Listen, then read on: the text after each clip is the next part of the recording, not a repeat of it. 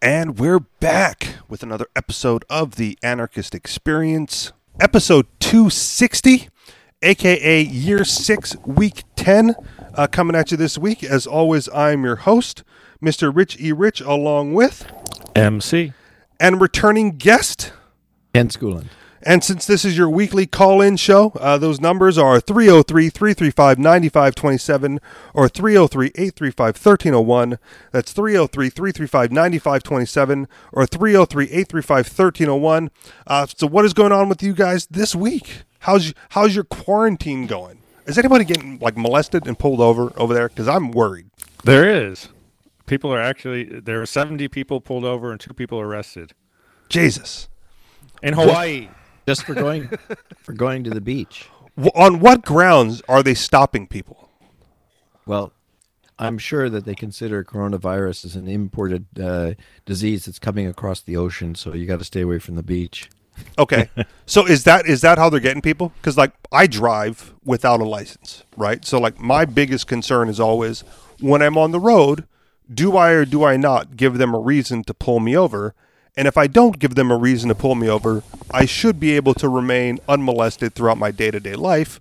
Um, I've only been caught twice in like six, uh, eight years. Eight years now. I've only been caught twice. Um, you know, driving without their, their valid piece of plastic. Uh, but what makes me nervous is if if it, if they're checking everyone with coronavirus, like are checkpoints going up? It- you know, that's the kind of thing that I have questions about.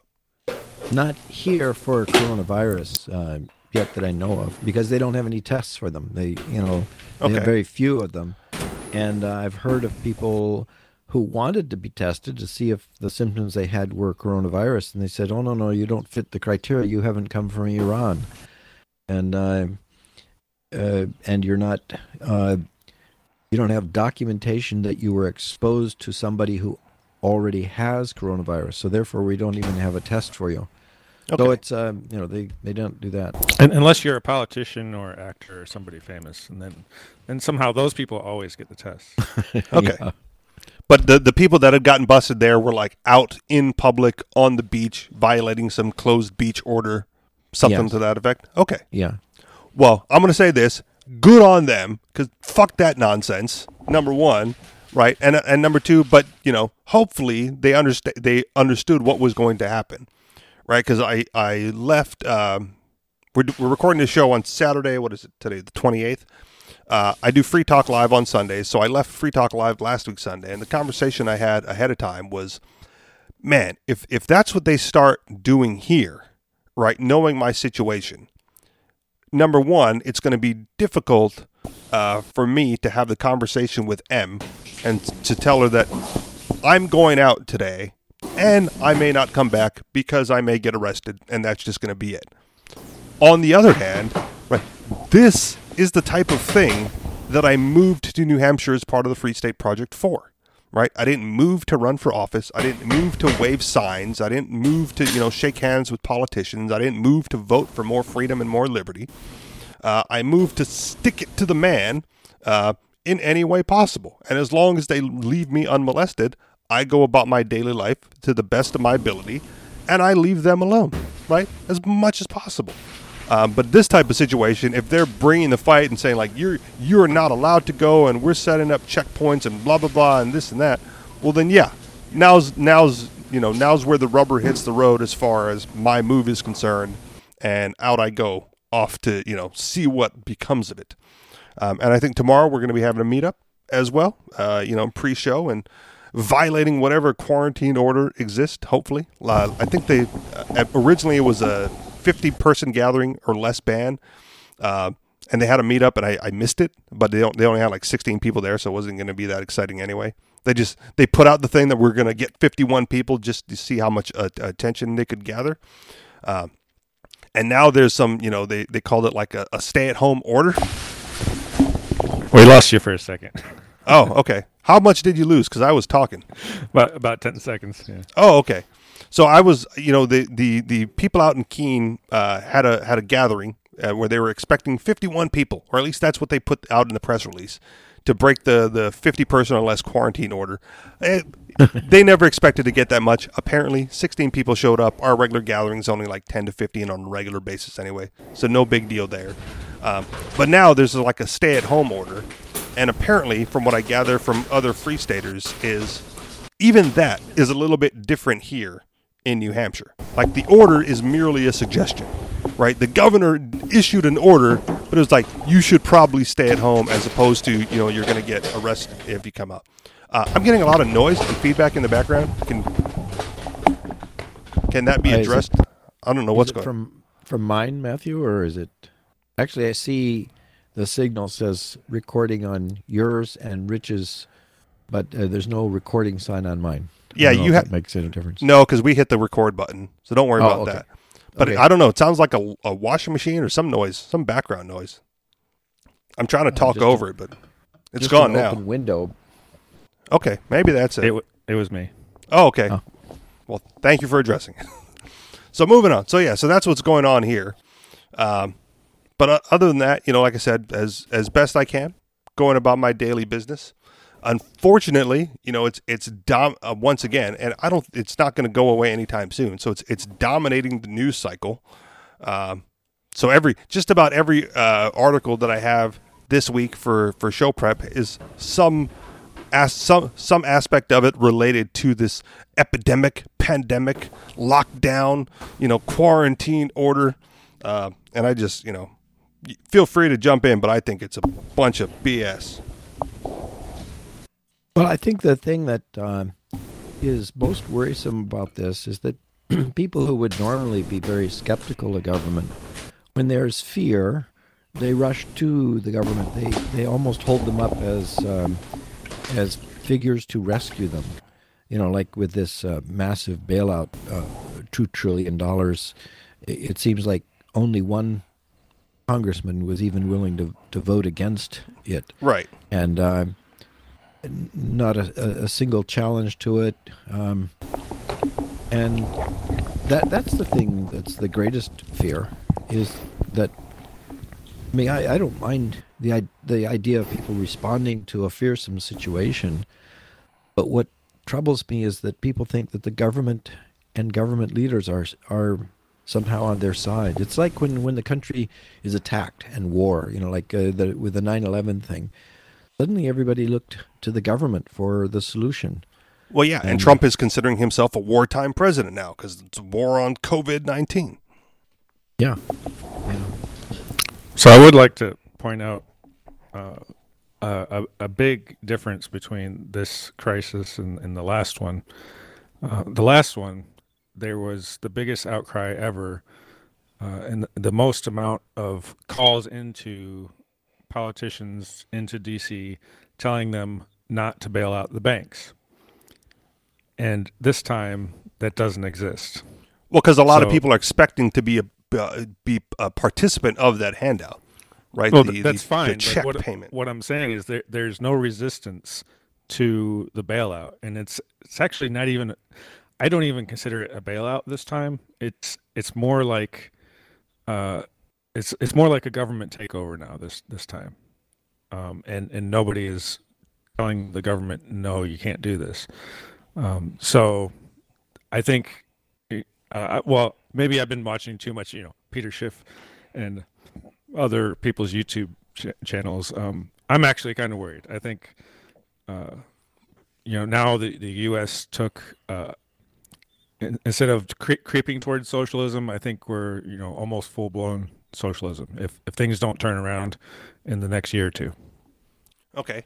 Uh, what what do you see as far as it being socialism and what needs to turn around? Like what what are the indicators for you? Socialism is when the government owns the means of production, and that's what they're buying up right now. Um, and I don't know if they have an intention of selling them back to you know private owners, but um, I'm I'm not sure you know how this is going to play out. So Ken, thoughts? Well, I don't either. I, I think that um, we could trust the, the, the market when there are um, automatic responses, spontaneous order, and that sort of thing to to respond to things. But in this case, when the government shuts down the market, then you don't have those, um, you know, automatic responses. So that's the, it is very frightening to think of where where it could go. And I don't see anybody on uh, in the, the major parties. Uh, um, among the Democrats or the Republicans on either side challenging the, the government's role in this uh, sort of thing.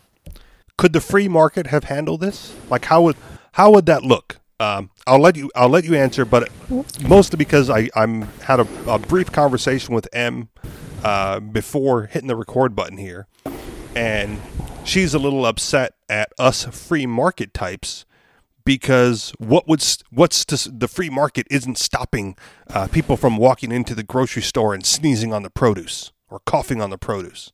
Well, but it is a truly free market. It allows the uh, the owner of the marketplace to restrict entry. You know, try try to have a store where you say, "Oh, I'm sorry, you can't come into my store now," but then you say, "Well, public access. I have a right to get into your store because I, otherwise you're discriminating against me."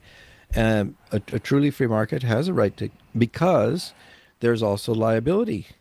You know, you know. I mean, airlines did uh, start to shut down flights because they uh, they knew there were there was danger to their customers, to their uh, to their reputation, and to their um, staff when they were flying people who may have been uh, they. I I think it's perfectly reasonable within a truly free market uh, for there to be all of the cautionary responses to any kind of uh, potential outbreak in a, in a disease. I mean, I, I don't allow people into my house if I think that they're uh, coughing and, and have all kinds of uh, um, you know symptoms of a disease. I should have a right to exclude them from my business as well. Ah, but, but what the, if they're surreptitious the and they sneak in, they suppress the cough prior to entry, and then unleash hell in your marketplace?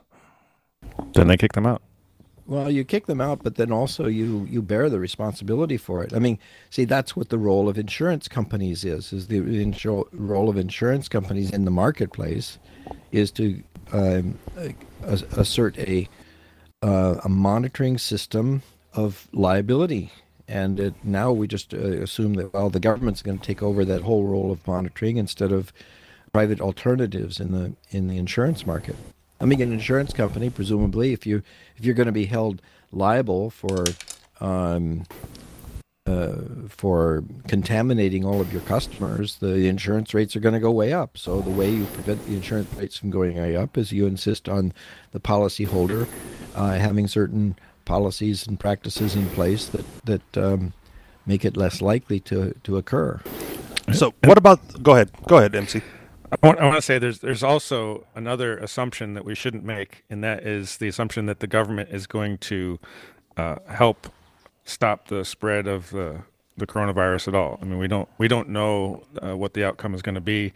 This is kind of uh, a new new territory for, for the world, and it's a, it's a new virus, and, and right. by all accounts, that you know the, the flu has been more deadly than than coronavirus, and uh, you know I hope it's I hope coronavirus doesn't catch up to the, the amount of deaths that the flu causes, but um, but there's just there's more unknowns than there are knowns, and I and I don't want to give government credit for uh, stopping it. Okay, so number one, they will take credit. Uh, back to you br- briefly, Ken, because I want to. I want to. I had some follow up questions, Re- again related to the conversation I was having with M. What about the individual bad actor? Right, like the, the, the company, the marketplace assumes the liability for any any damage, but how much responsibility and how much liability is in the in the hands of the cougher, right? The guy who surreptitiously snuck into the market and coughed on all the produce with the intent of getting everyone sick. Like, how does he be? How is he held to account? Well, there isn't a perfect world. You could say that Yes, um, a customer could go into Walmart, uh, bring in a gun, and just start shooting everybody. I mean, you, you, you can't have the perfect world where everything is is uh, going to be shielded from the possibility of a bad actor doing damage to other people. But you can set up systems that, I mean, uh, systems of of of liability and responsibility and allowance of a variety of different kinds of actions that make those things less likely. And um, I mean, when you consider, I mean, what what has been the behavior of government over the past eleven years, or um, no more than that, since uh, two thousand and three in Iraq, they've been wreaking havoc on another part of the world, um, and it's barely noticed. You know. I mean, you know, that's that's just part of the third page news um, about what uh, the government has done abroad as regular normal practice. Right. And, so one of, you know, yeah, one of the points that I brought up to M again is a very brief discussion. I'm kind of flushing out with the conversation that we could have had uh, with you, Ken. Uh, one of the points that I brought up is like I don't I don't want to live in a world, and I don't want to exist in a system, right, where uh, liability can be traced back to an individual for getting someone else sick, right? Like you you're you send your kid to school and he comes home with a cough and you get the cough, right? But it, it- he got it from another kid, so now you're you're holding the other kid liable. But no, it's the parents who left him at school. So now now that parent is like legally liable because you got a cough and you're feeling ill, right? Under a system where you know getting someone else sick is is a criminal act, right? Like to me, that's that's extreme um, and a little little terrifying in and of itself, right?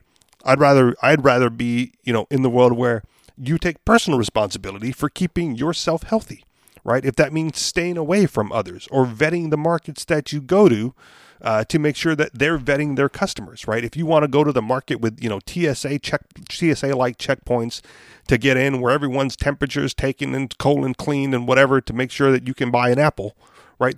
That's the market for you, right? I, I will take my chances with the coughed on produce and just wash it when I get home, personally, right? But but I don't like you know I don't like the legal liability of you know if someone had coughed and I get sick that they're somehow liable for my illness, right? Is, am I making sense? What are do you have any, yeah, any yeah. more thoughts I, on I that? I understand that. Uh, what I think of is what the early law in England was regarding uh, fires, for example. If a fire broke out in your house and it then caused uh, a fire to spread, I mean, because houses were often close together, they were they were made of wood, uh, combustible, uh, and uh, and they didn't have electricity, so you know they had candles and fireplaces and, and a lot of fire. Uh, they knew that the risk was high, that the fire that broke out in one person's house, even if by an accident, uh, could cause serious damage not only to the neighbors but to the whole neighborhood.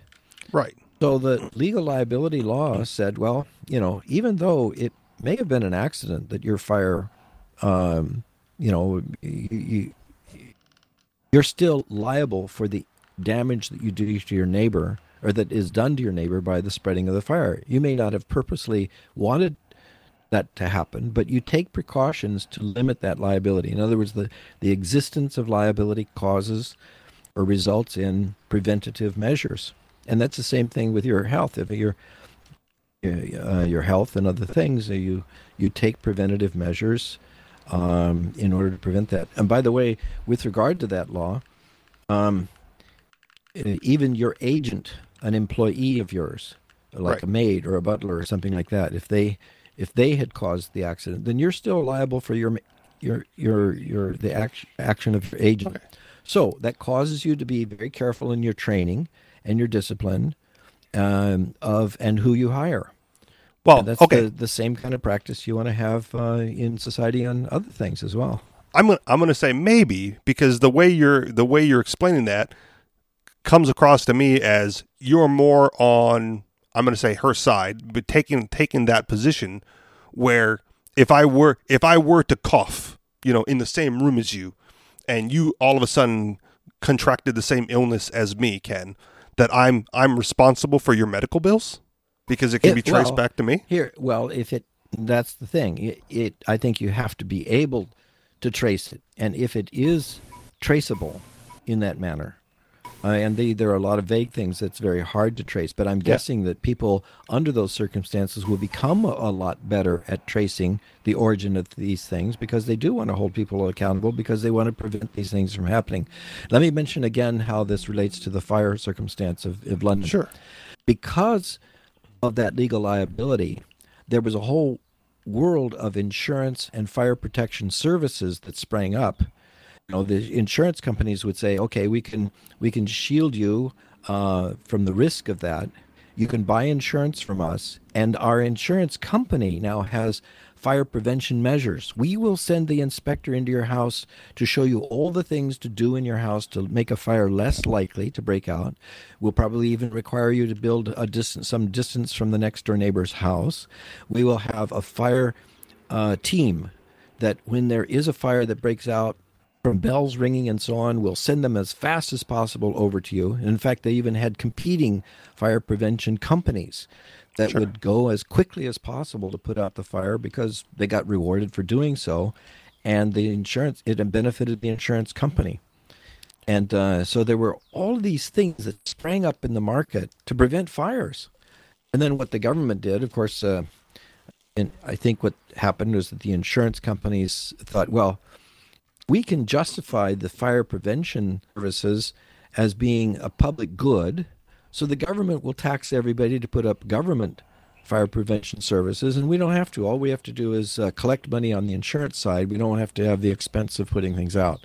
So it was that corruption of the government, getting the government involved on one side of the um, of the task that that ruined the system. But it, sprung up in America. We had volunteer fire departments all over the place, and uh, they were competing uh, to put out fires uh, as quickly as possible with the, and they would get donations from uh, from their social they they were whole social groups they provided social activity and insurance for each membership because they were in competing teams to put out fires as fast as possible because they won Sure. the prize of a payout from an insurance company that that had their property saved so all these competitive forces in the marketplace are really beneficial and i think the same thing would apply uh, in in all areas of risk, including health.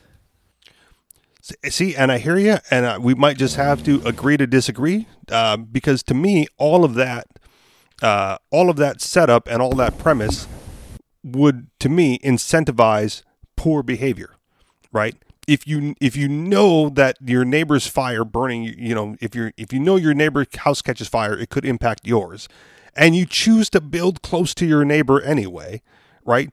To me, you know the risk, right? If you if you knowingly go to a supermarket amidst uh, a, a health crisis, right?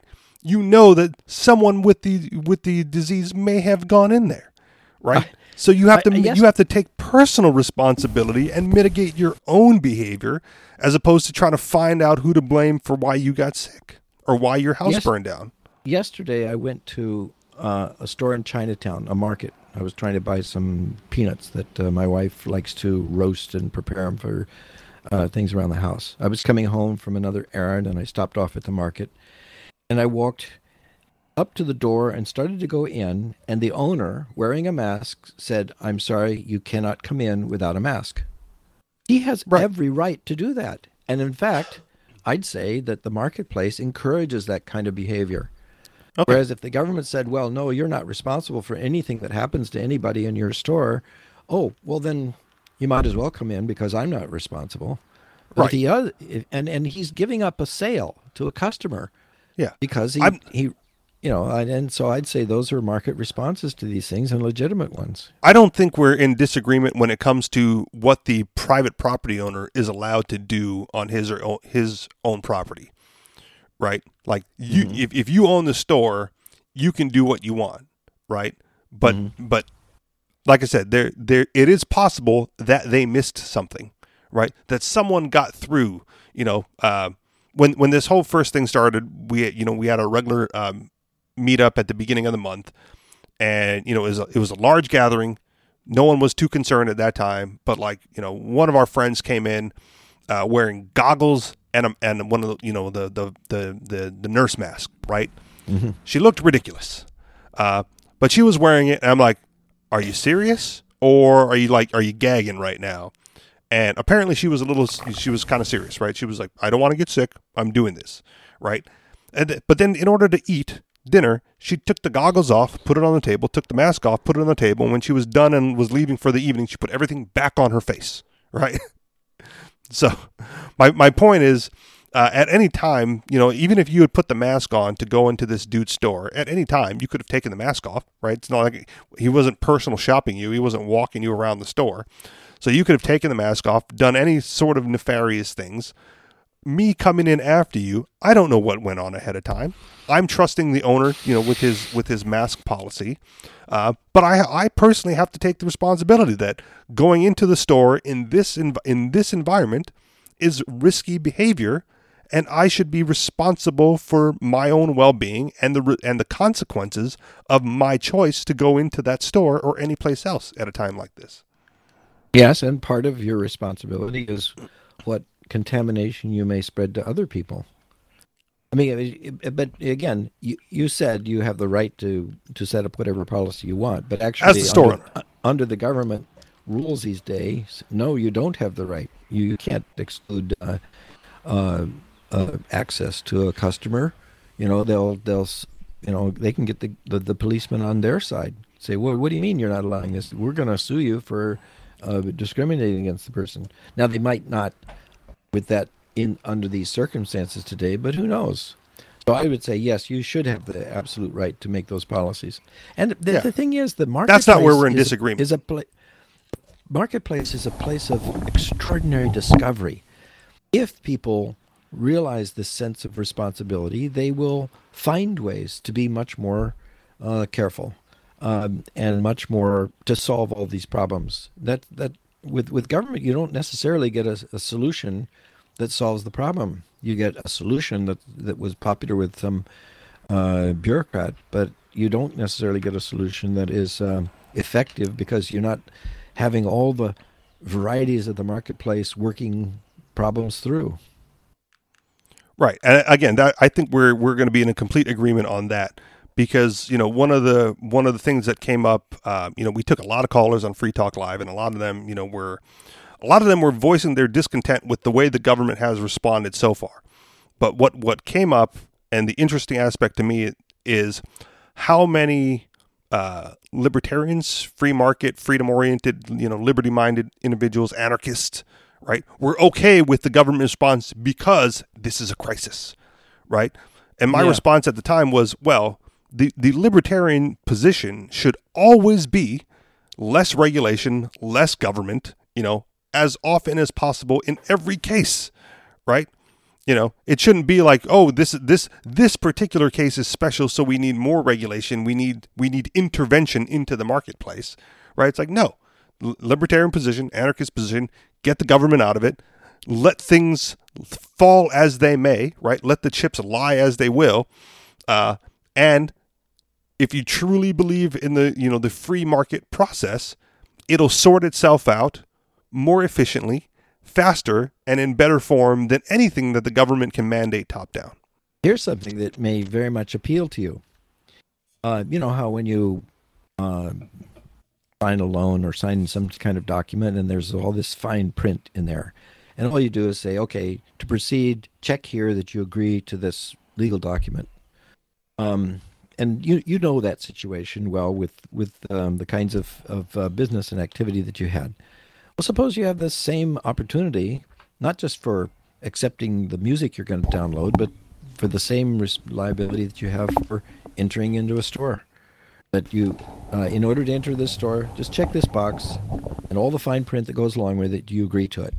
Now, you would probably insist that, well, uh, if they check the box, they've got to read it and really understand it. No one checks. Maybe- no maybe one not. reads the box. I know, I know, but in that in that way, the market can set up uh, protections for people. I mean, that's what Sure. you were enforcing, and I'd say that that was a market response to issues of um, uh, complicated issues. So this has come up. Uh, man, I forget who I was having. Oh, I it might have been an online discussion. The whole like contract to enter a place of business, right? Mm-hmm. To me, not having that in place is the closest argument that I will accept for the existence of the quote unquote social contract, right? Because no, you didn't explicitly sign a, a, a, piece of paper, you know, listing all the rules and regulations and terms and agreements before walking into the supermarket, right? However, certain things are understood at a societal and cultural level on how you behave when you're in the supermarket that we don't need to put into a rule book before you enter, right? And the basis of that, I think, is English common law. It, it was decided by long practice, what what Hayek would have refute, re, uh, would have referred to as this, uh, uh, you know, the uh, the the spontaneous order developing all these traditions that uh, that people become accustomed to, and uh, and you're right, it isn't explicitly stated, but it is a part of common law because of long practice and precedent. Right. So so do we need explicit contracts before we enter the grocery store to to absolve people of liability, or can those those customary uh, acts, those customary laws, take precedent and you know having grown up in this culture, right, or you know, migrating to this culture, there's an expectation that you learn some of those those customs uh, when going into a place of business, and if you violate one of them, right, then the property owner will say, "Hey, dude, you can't do that in here," right, and you got to go, right, and then you either you either go or you're forcibly removed from the property. Uh, no documentation, no contract, no terms of service required. Well, maybe that mean it needs to be the first uh, thing you acknowledge at the at the door? Are we practicing general common law custom, or are we tra- practicing specific requirements designed by this property okay. owner? But in any case, either either case, it's up to the property owner. So a sign on the door is sufficient. Then this, this is a this is a common this is a customary common law establishment. You know, behave yourself accordingly. Otherwise, you are no you're not allowed in. Right, something like that. Was yeah, that sufficient? Yeah, I like okay. that. Yeah. All right, fair enough. And, it's the kind of thing you see in the, like for example, Creative Commons.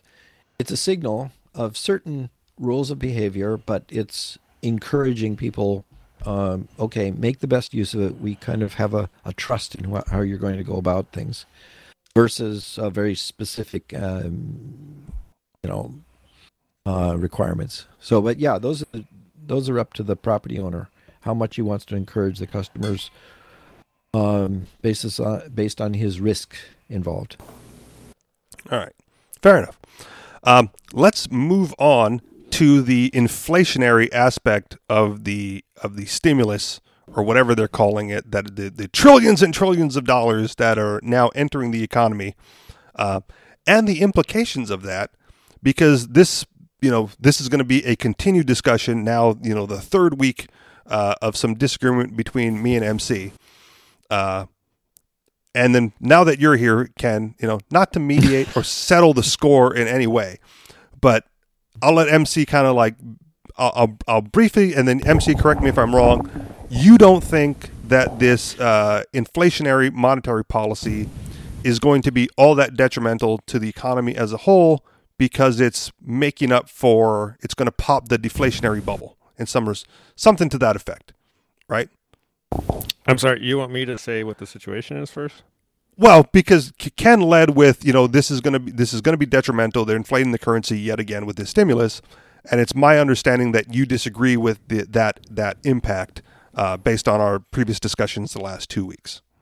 Okay. Well, first of all, I, I have to start with saying what we had at the end of 2019, which was a debt bubble that was going to collapse at any time. So, uh, some people say, "Well, where's where's the inflation? Where's where where has why haven't we entered in uh, hyperinflation uh, with, with, all the uh, printing that's been going on?" Well, they've been they've been printing debt, not not really money. So, um, so everybody's in debt, and, and the price inflation we have seen is in the things that are uh, allowed to uh, have people borrow uh, to buy things. So the price inflation we've seen in education, in the housing market, and in stocks. In stocks in particular, because companies have been borrowing to prop up the price of their their uh, stocks. And so, of course, when the bubble pops, that's what you see uh, fall. and so well, we're going to see all the things that that you can use credit for, uh, which in the U.S. is increasingly everything. Uh, those things are going to come come down in price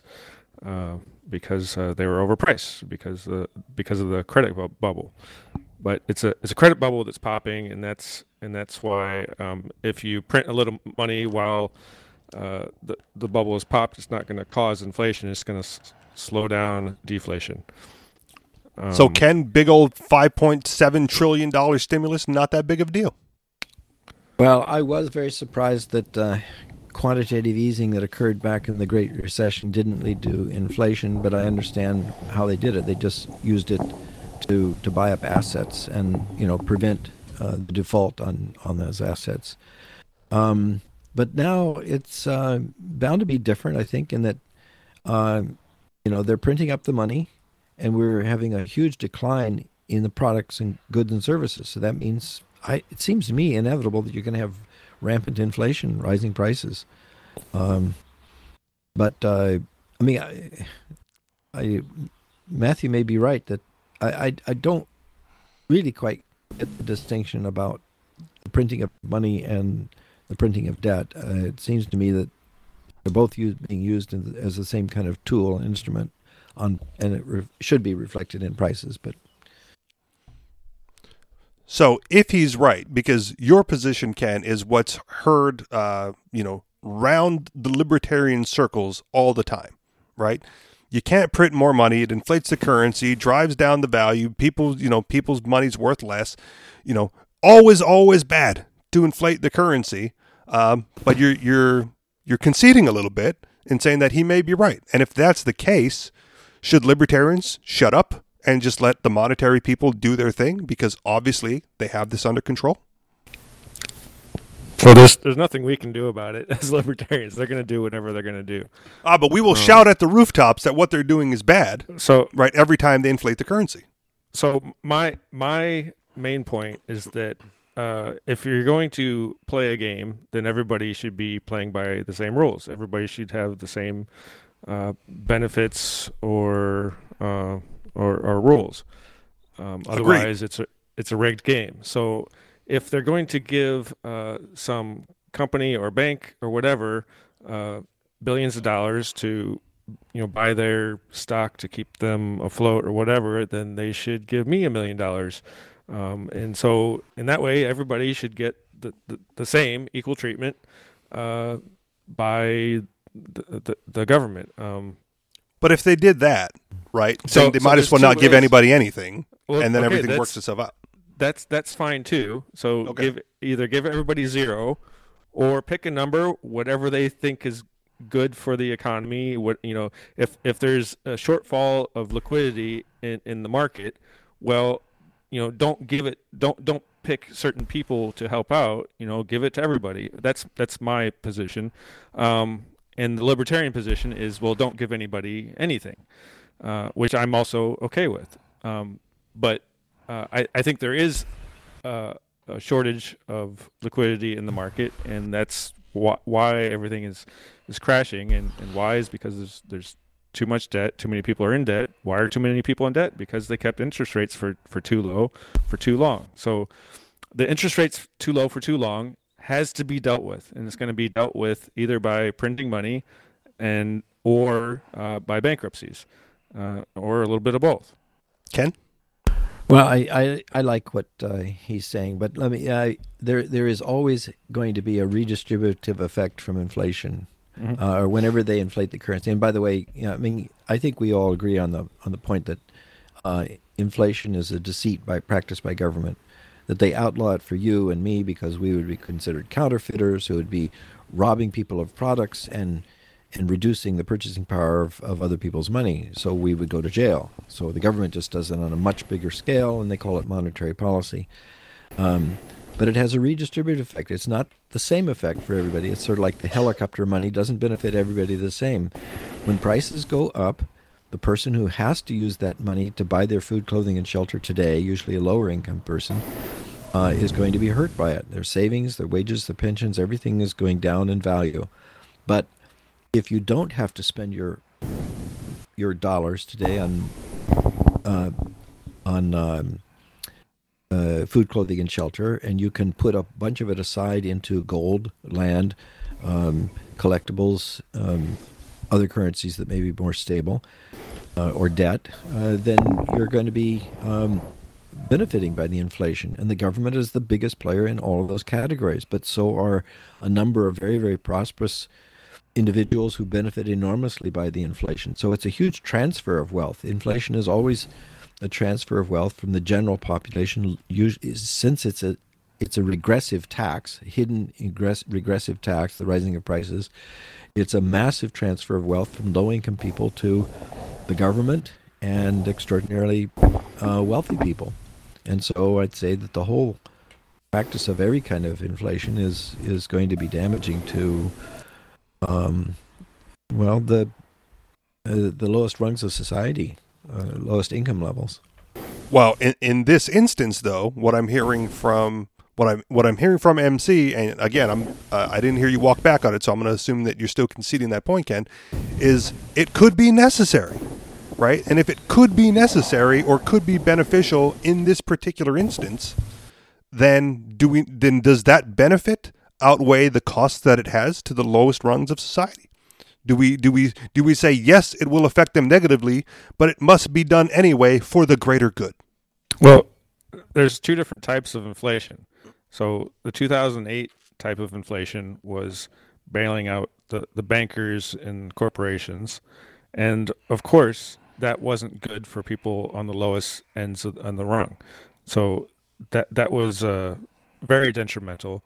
Um, but if if you're doing an inflation uh, where you're uh, treating everybody equally, then then the poor person uh, will get the funds, and even if even if goods are uh, more expensive, they'll they'll at least have some money to buy some of, a portion of the goods. Um, now, if if all the the inflation is given to the, the banks and the corporations, uh, then prices will go up and they still won't have any money. So uh, that's there's there's two different ways of, of looking at the the, okay. the government solutions, um, and they the, the, government usually does it the wrong way because so, politically connected people. usually, the government will uh, give the impression that they're helping the poor guy, and they do with crumbs. Sure. Because mm-hmm. that allows them the justification for the much larger assistance to cronies. Yes. And uh, so I wouldn't trust any program of, of government to, I mean, um, to be helping out everybody equally because I, well, I don't just don't trust them to, to do so. They will help out. They will they will do what looks popular. That's the scene so that they have a justification for the unseen. And that's the whole Keynesian message. You know, Keynes uh, is, is always the academic justification for politicians, for what the politician's dream is. Um, give them all the power uh, of spending and and uh, money creation, whatever, um, so that they've got uh, the whole academic world, the whole economic world justifying what keeps them in power.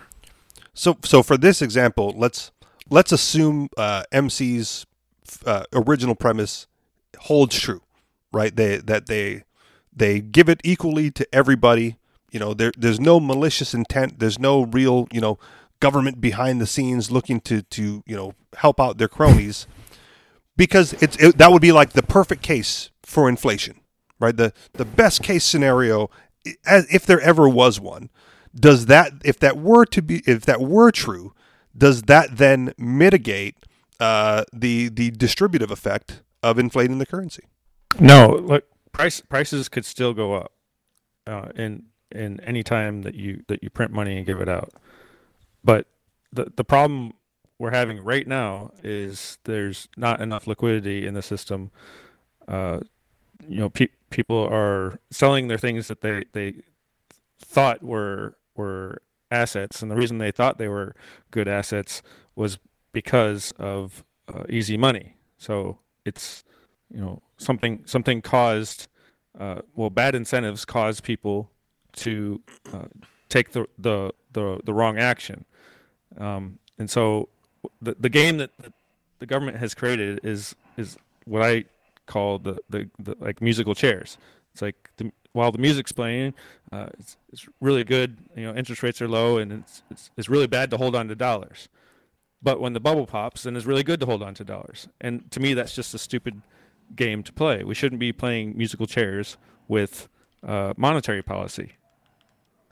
And maybe a great solution to that is um, just allowing choice in currency, so that the people, can, everybody can shield themselves in their own situation by choosing whatever currency uh, suits their interests best. Mm-hmm. And of course, the government won't do that because it gives up their monopoly over control of that sort of thing. Right. Well, for, the government won't do it, but are we not now in a situation where that's more feasible than ever with cryptocurrencies? It, it is, and and with uh, company companies that uh, offer uh, gold and silver as as currency. Um, they're not allowed to put a, a dollar value on their coins, but um, you can still trade gold and silver by the ounce. Ken and bitcoins, and well, and, and bitcoins uh, in any amount, yeah. Mm-hmm. So, so one of the things that we always ends up coming down is right. Government creates a problem, and then government looks for a solution to solve that problem. And we, the free market types, go like, well, government created the problem. This is the free market solution. Is that what you're saying, uh, either of you? That the the solution to this government created problem, looking beyond the inflationary government solution to that problem, is the is introducing uh, competition in currency so that people now have a free choice to get out of Federal Reserve notes if they choose. Yeah, but I, yeah. I still go back on my uh, original premise that that the government uh, should take some responsibility for the bubble that they've created, and uh, you know provide liquidity in the market, uh, and that would give people a chance to put their value into something they do like. And so, for example, if they gave everybody ten thousand dollars, a lot of people would buy Bitcoin with it. Good for them.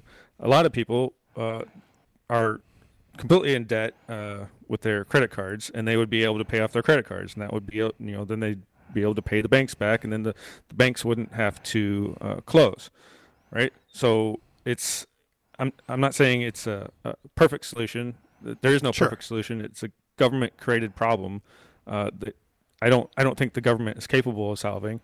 Um, so yeah. Anyway, that's, they're not they're not going to listen to me. that's an excellent point. Here we're trying to put out a fire, a massive forest fire, with a few shovels and buckets of water that the government started and has been running for decades, for centuries. Um, you know, with um, the all kinds of of of uh, government created problems, and we look a little bit crazy because we're offering a solution that uh, uh, doesn't seem to be of the scope of the problem. But that's because the problem really started a long time ago. Uh, people, for example, will look back at the Roaring Twenties and say, "Oh, wasn't the Roaring Twenties great?" And then wasn't the Great Depression bad? And the government had to step in, not realizing that it was the ten years of expansion. Well, actually, about fifteen years of expansion of the credit supply um, through the Federal Reserve, the newly created Federal Reserve, uh, that that created this enormous bubble that popped. And so the, you know, in order to really solve the problem, people have to have the historical perspective. What did the government do to create the problem in the first place? Or as L. Neil Smith puts it, the government behaves like a disease masquerading as its own cure. right. So again, so I, am gonna I'm gonna repeat the question because maybe maybe uh, hearing it a second time will will stimulate a different response. Do we really want government trying to solve their own problems? And isn't that the status excuse for every government program's existence and continued existence? Because well, they have to do something. They got us into this mess and government expands and grows because they don't actually solve the problem. They just continue to create more problems and expand and grow. What's what's the cutoff point where we go like, nope, you fucked this up. We don't need you. We're gonna we we may be starting from you know last place, well behind, but it's better than you continuing to take the lead.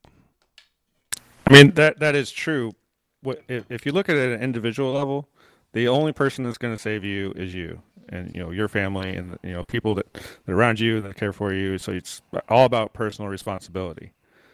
Um, so when I say the, the, the government should do X, Y, or Z, um, you know th- that's it's it's like playing a big experiment, but I think uh, my my experiment has a better chance of, of success in helping people than the government's uh, experiment, which is uh, filled with uh, well cronyism and and politically and well connected people uh, taking the lion's share of you know the handouts. And the only reason the handout exists is because the government and that's why people are uh, constantly trying to get that power so that they could you know have the advantage. And Well, and it's why people are lining up for their twelve hundred dollar check now, as opposed Sure. to like fighting back and say like, no, fuck you. I should be able to go to work if I choose to, right? No one wants to go to work. All of a sudden, you know, they they just want the free stuff,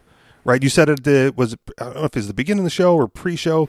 Like this, this is the, this is the socialism that we've all feared, because oh no no I, I don't think handouts are socialism i think uh, i think the government owning the means of production is socialism okay, Good point. When when the crisis hits, people get all these checks and think, okay, now I've got the money to buy the things. Oh, but the things aren't there anymore because the market isn't producing them. Their answer won't be, oh, now we appreciate the market for what it was producing. No, their answer will be what uh, MC fears that the they'll say, government, take it over. Like like uh, already uh, Trump is saying to General Motors, uh, or I think it's the General Motors. He announced this decree: you have to make uh, ventilators because uh, I'm controlling now what you produce. Right. So, but there's so there's no pushback is what is basically what we're all in agreement on, right? There, there's no pushback. There's no calling for an end to this nonsense. It's well, government tell them what to do. Give me my free money so I can buy the stuff that we all need, um, and then just like you know, just So like there's- be- there's one benefit of giving the money directly to the people, and that's if if the market sees that everybody now has money, then they can t- take the risk necessary to get some of that money from the customer, and that puts so anytime uh, somebody has money, then they have a little bit more power over the market because people are competing for their their dollars. So that's why uh, I, I look at it as you know don't give the money to the cronies, give it to the people, and then the people will have the power. Um, and the, the only reason I say to do that now is because uh, the government created a, de- uh, a credit bubble that, that popped, and so now there's an excess amount of people that have you know more debt than they're able to pay, and so we could we could you know give everybody zero, which would be fair, uh, and there'd be a whole bunch of bankrupts, or give everybody a hundred thousand dollars, or you know any amount in Right. between. I don't really care, uh, and then the, the the people will have the the money uh, to you know pay off you know whoever they deem is necessary, and that's that's uh, that would be a more free market way of doing it. Uh, so there's you know there's different levels of you know how free market do you want. Um, obviously, the anarchist position is is well don't give anybody anything, but that Yeah. if if you do that, that means getting rid of the Federal Reserve, and I and I don't think Fine. Let's talk. Let's do that then. Why doesn't? Why not take? The, why not steer the conversation in that direction whenever you're talking to not an anarchist? Bec- Right. I think the, the, the hard part you run into is right now because there's lack of lack of liquidity in the market. You're going to have a hard time convincing people at the moment that it's a good thing to shut down the Federal Reserve. Yeah, that's a good point. Uh, they don't.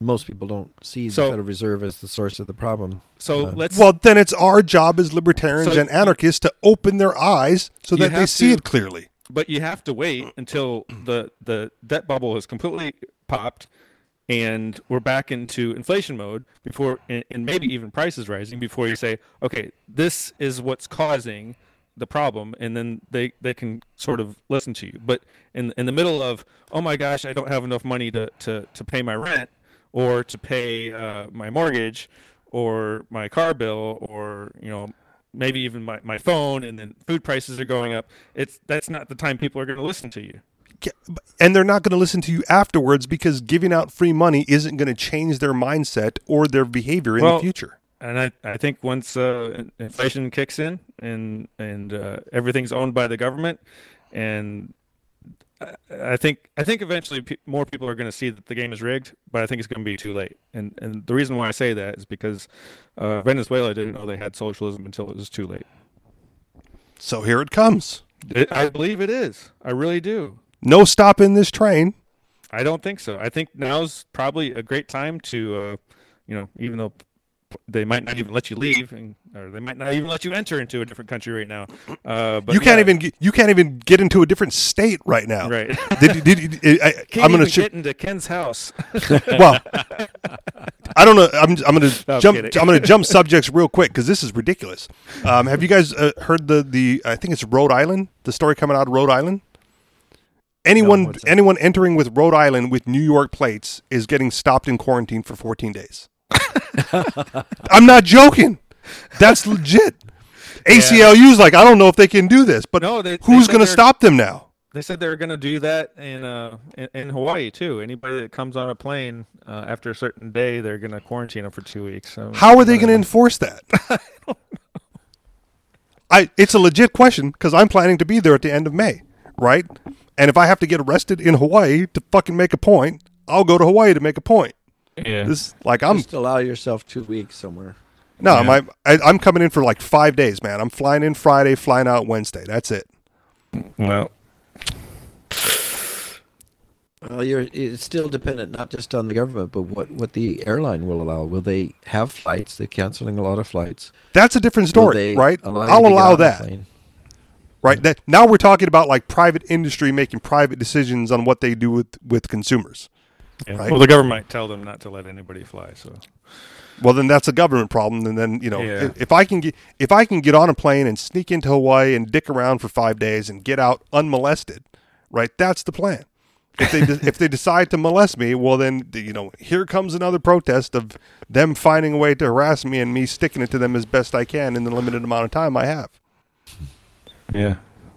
Well, good luck. I, I, hope you make it. See, what you need is is an official government. No, you can probably print one up yourself, but uh, uh, uh, documentation that say you have been quarantined uh, in your in your house for the last two weeks, and so you've already served your quarantine, and then Well, that's that's why that's one of the reasons why I led with my my initial question was how are they enforcing it, right? Because unless there's a fucking guard standing outside my door, I'm going to proceed as though I haven't left the island and I'm not planning to leave the island, and then I'm just going to do so, right? If they're not checking people coming off the planes and escorting us to the quarantine house, right? Then I'm just I'm going to get picked up at the airport like I usually again, provided I can get on the plane. I'm going to get picked up at the airport like I normally would. I'm going to fly out as if I normally did. I'm going to visit family and get everyone sick as much as I possibly can, and then I'm coming home, you know, with with you know whatever whatever I can fit in a suitcase. I think Um, a valid excuse is that you were on a mission um, to see your doctor or to get groceries. Uh, so tell them you're going to go do those two things. and uh, then they have to leave you alone. I don't even want to get pulled over, Ken, because as soon as they get pulled over, the first thing they ask for is driver's license, and I don't have one. Which is why it's important for me to know if they're actually stopping people, right, with without without cause, and if they're setting up checkpoints coming and going. I would say now they they probably will stop people without cause just to give them a ticket. Uh, and they, they they gave one person a ticket that I know, or a a friend of a friend anyway, and they they said they didn't have the the proper paperwork that says that you know what they're doing is is uh, you know essential or whatever. Sure. Uh, and of course, then the question is, well, what paperwork do you have to have? Human freedom and liberty is essential, motherfucker. Right. True. so, so my answer to that was, well, just print something up. You know, like ma- the equivalent of making your own hall pass uh, in high school. Okay. And, and give them that. You know, so uh, make some documentation that says, you know, that looks official, and and you know, at least you'll have something to hand them. Say, oh, yeah, I'm definitely. This is, you know, I'm going to my doctor, and, and you know. A doctor's note. Yeah. We'll see. Every student knows how to make that. I you know I've never had to forge a document in my entire high school and grade school career, so I don't. I've never I've never signed my parent. I'm I was a good kid, good student, never bothered with any of that. I got detention. Uh, real quick because we're we're at the end. I got detention once in high school for not having my dad sign off on an A paper because everything had to be signed off on. And I just like, whatever. It's, you know, if, if you want to give me a B because I didn't get a signature, by all means, I'll take the B. Like, we both know what grade I got, you know? like, you, you can sit and swirl if I think that letter means anything. I know how smart I am. Yep. So yeah. All right, but we'll see. We're playing it by playing it by ear as far as the airlines are concerned. Um, but you you know get your get your jail visitor passes ready because, like I said, I am I am the stalwart. I am the best. I am the fucking lighthouse on the cliff as far as this is not going to stop me from doing what I normally would do to the best of my ability. Right? I didn't go to work today. That's because my boss told me to go in, not because the state quarantine. If the state quarantine and my boss said go to work, I'm going to work because that's the right thing to do as much as possible. Right? The the, the beacon of normalcy amidst the chaos. Final thoughts, gentlemen? Great. Hope we uh, still survive until the next uh, next session. Yeah, just don't just don't meet anybody in person and you'll be fucking fine. MC? You're right. Oh no, just good good luck. You know, fighting off all the the, the socialists. Um, it seems like we've definitely tipped in that direction. Uh, so, and uh, I I don't know any other way of saying it, but I, I think we've gone full socialist, and uh, and we've done it under under God Emperor Trump, and he now has the ability to buy the market and save us all. maybe we, we may save this for another show, but maybe maybe it's good for us to be out of Federal Reserve notes, right? Because Oh yeah, oh yeah, if, if goods if goods and services are still being produced in the agorist market and we're all trading cryptocurrency and Bitcoin to get it, right? Then we would we would remain minimally Oh, yeah. affected by the socialism around us. You know, hyperinflation is is on its way.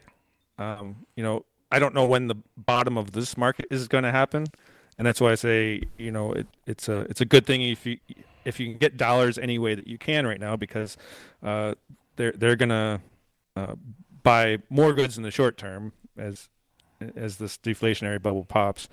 Uh, but in the long term, you know, after a few months or six months, I don't know when it's going to happen, but yeah, we're going to have inflation, and it's going to be really good to be out of the dollar. And that's what they want. They want everybody to uh, spend their dollars and pump up the economy, make those make those rookie numbers not rookie anymore. There you go. Yeah, ten trillion. Come on, print it, pump it up. right. And again, we can we can save this for another show. But at some point, you, you have to.